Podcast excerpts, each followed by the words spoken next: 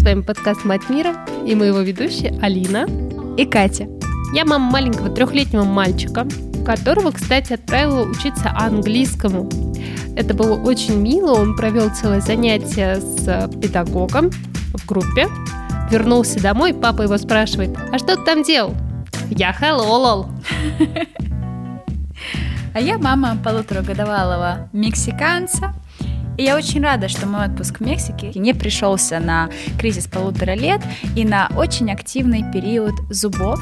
Он пришелся на период, когда Лео попробовал на зуб песочек с пляжа.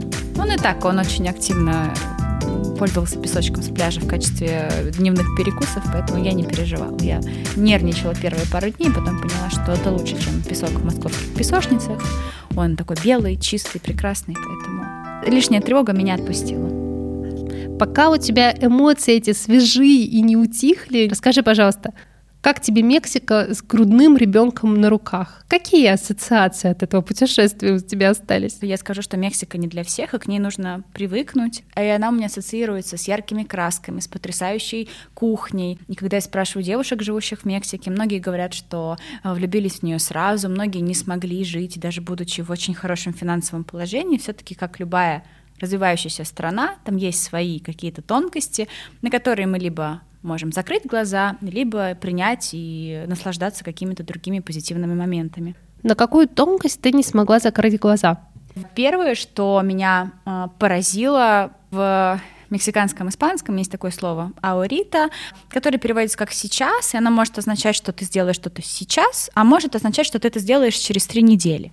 Представь себе 2 ситуации. Ты приходишь в ресторан одна, думаешь, куда мне торопиться, я почитаю книжечку, и неважно, когда принесут мой кофе. Возьмем ситуацию, когда ты пришла с орущим маленьким ребенком, которому хочется есть, тебе хочется удалиться в дамскую комнату, тебе хочется расслабиться, и ты у официанта просишь детский стульчик, тебе говорят «сейчас принесем».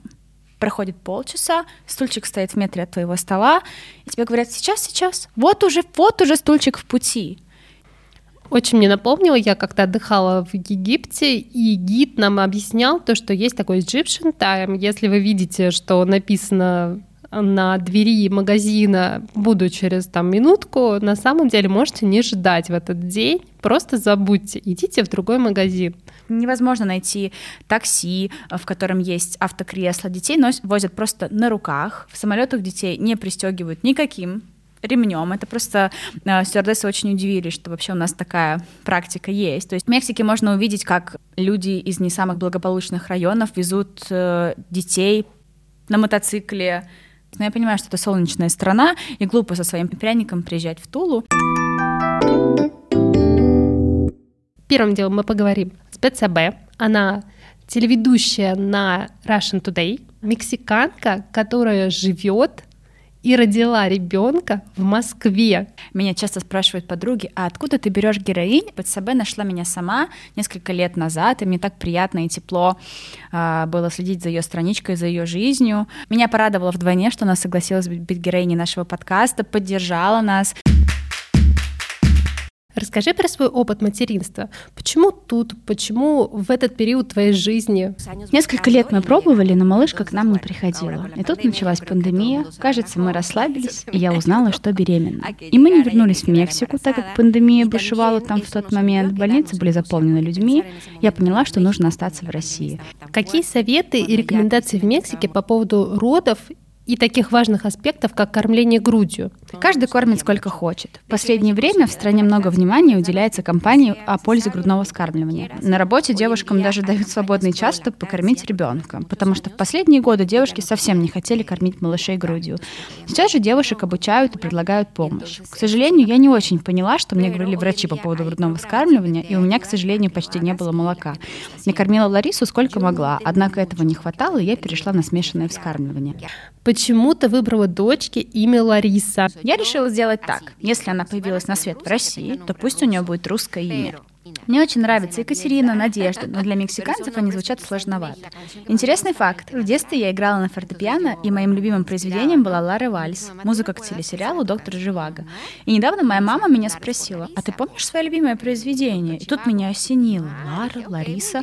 А что, вот и имя для дочки готово. В Мексике есть мода на странные имена а-ля Northwest, или apple pie, как в Америке. В моде сейчас испанские имена, я даже подготовила список. Мария Хосе, Химена, Рехина, Камила, Валентина, Мария Фернанда, Валерия, Рената, Виктория. Вопрос о первом прикорме. Я очень люблю поесть, всем героям задаем этот вопрос. Дают ли малышам сразу что-то острое? Конечно же нет. Они начинают есть острое, например, в школе, где есть острое, скажем, в сладостях.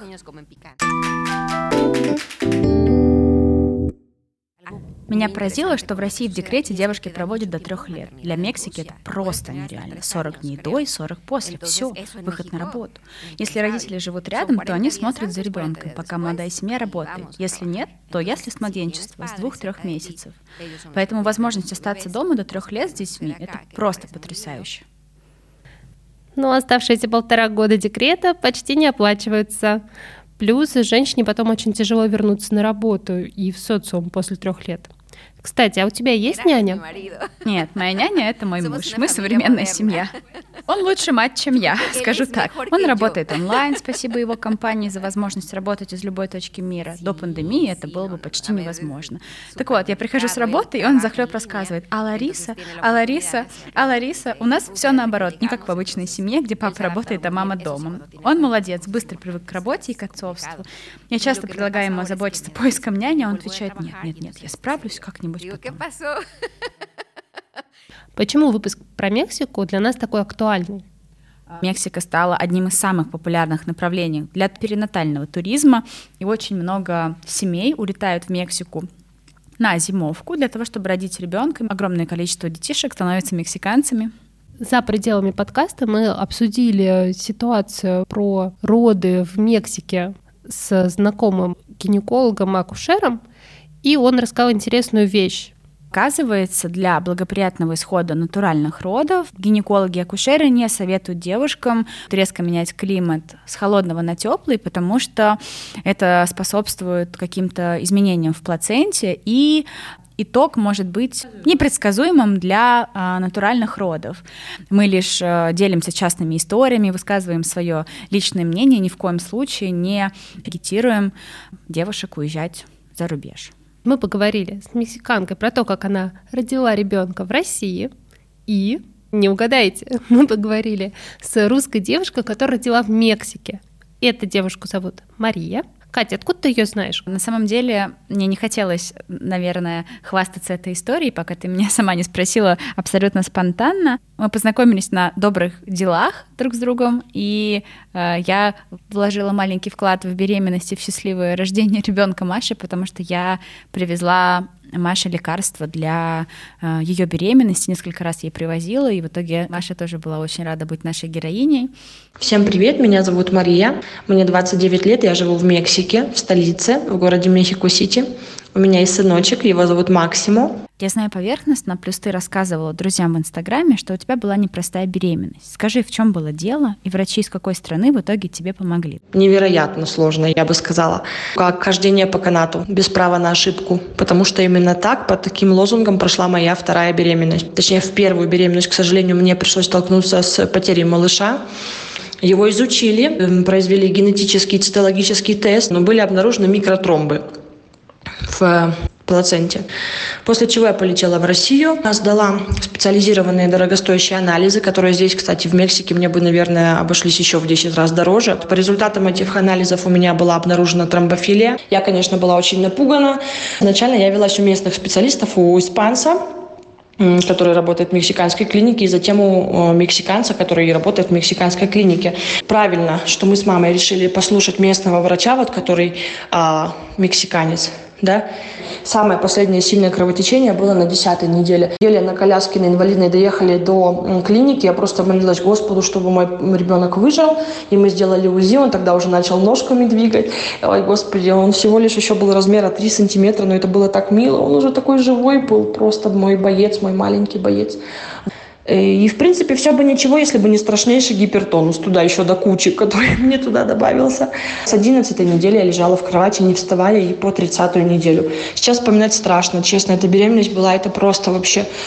О, Боже, это просто было испытание. Я бы хотела с удовольствием еще иметь второго малыша, но как представлю, что опять такой сложный путь пройти...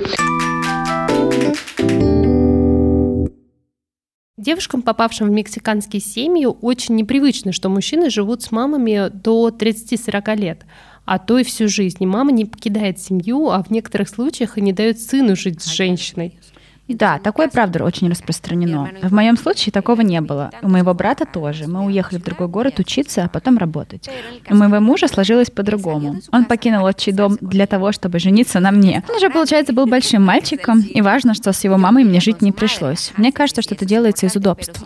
Ну да, в Латинской Америке это вообще очень популярно. Наверное, у меня такая проблема с моей свекровью тоже была, и ты знаешь... Очень оберегающая мама, то есть свекровь моя, то есть оберегающая своего сына. Мамочки такие, как птички, знаешь, такие крыльями своими окутывают своих детей, и вот очень много лет их держат, не дают им вылететь из гнезда. Ты узнавала что-то до того, как приехала в Мексику об этой стране? Да, я списалась с несколькими девушками-экспатами. Они отметили, что Мексика абсолютно kids-friendly, там многовековая культура, подарила мексиканским детям огромное количество песен, огромное количество деревянных игрушек. Для мам американок было странным, что новорожденным девочкам прокалывают уши, и также, что почти все девушки столкнулись с прессингом местных докторов и мам по поводу кесарево сечения. То есть доктора не одобряют, по их словам, натуральные роды. В Латинской Америке действительно очень много мамочек рожают методом кесарево сечения, и даже очень многие сами выбирают этот метод. Здесь, в принципе, по большому счету можно с врачом обговорить метод роторазрешения и самой его выбрать. Здесь нет такого, что вот врач тебе откажет, если ты сильно попросишь. Здесь многие мамочки сами просят, чтобы им сделали кесарево, это правда. И, кстати говоря, здесь нет таких стереотипов, как, к сожалению, я иногда слышу в России. Вот, не рожала сама, кесарево достали из живота, да что это за ерунда такая? После кесарева очень сложно восстанавливаться, я вообще в шоке была, какая-то адская боль была. Мне кажется, родить натурально намного проще в вопросе болевом, да. Для меня кесарево было очень сложно, но, тем не менее, я не жалею, что родоразрешилось именно таким образом. Ты говорила вкратце, что подход к здоровью детей другой, западный. Нет никаких лишних анализов и осмотров. Тебе нравится эта система и вообще ваш педиатр? Никаких здесь анализов, кроме как расширенный скрининг новорожденного, здесь не делаются. Только если есть на то причины. Заболел ребенок чем-то или подозрение на что-то. Здесь такого нет, не принято. Так же, как и УЗИ. Одна из девушек прокомментировала, что если бы ей давали $1 за каждый комментарий постороннего человека о том, что ребенок одет холодно, она уже давно стала бы долларовым миллионером. И тут мне хочется вспомнить свою смешную историю, когда летом я гуляла слева по Садовому кольцу, и от Курского вокзала за нами увязался очень странного вида дедушка. Он был не трезв, не очень чисто одет, и я очень боюсь таких людей, особенно когда я с ребенком, стараюсь просто не проходить мимо. И этот дедушка целенаправленно шел за нами в течение получаса. Потом он просто перешел на бег. Это выглядело как такой какой-то погоня дедушки за нами с коляской. Тут в какой-то момент он нас догоняет и говорит: девушка, я полчаса бегу за вами, чтобы сказать, что вы носочки не одели. Ребеночек-то замерзнет. Катя, вот я знаю, что ты рожала с доулой. Эту идею тебе подсказал Хуан? Нет, со мной поделились несколько подруг. Девушка может выбрать все, что угодно, любой способ, любое медицинское учреждение, однако в роды не нужно идти без духовной, энергетической, моральной какой-то поддержки, и что популярность набирает услуга доул. Знакомая девочка поделилась со мной контактом Оксаны, и я поняла, что у нас сразу случился матч, и что с этим человеком мне будет не страшно идти в роды. И она же мне рассказала: вот, у тебя ребенок мексиканец, а ты что, не знаешь, что и ребозо, и доулы пошли из Мексики? Мы с тобой углубились в этот вопрос, и сейчас вам расскажем о том, как появились доулы и вообще их роль в Мексике. В отличие от многих европейских стран, в том числе СНГ, где доул лишь вспомогательный человек в родах, в Мексике это активный участник не только процесса родов, но и процесса подготовки и послеродового сопровождения. При испанских традициях она помогала девушке облегчить процесс родов с помощью какао и целебных трав. После родов для матери проводилась церемония Темаскаль. Это традиционная паровая баня мексиканских индейцев.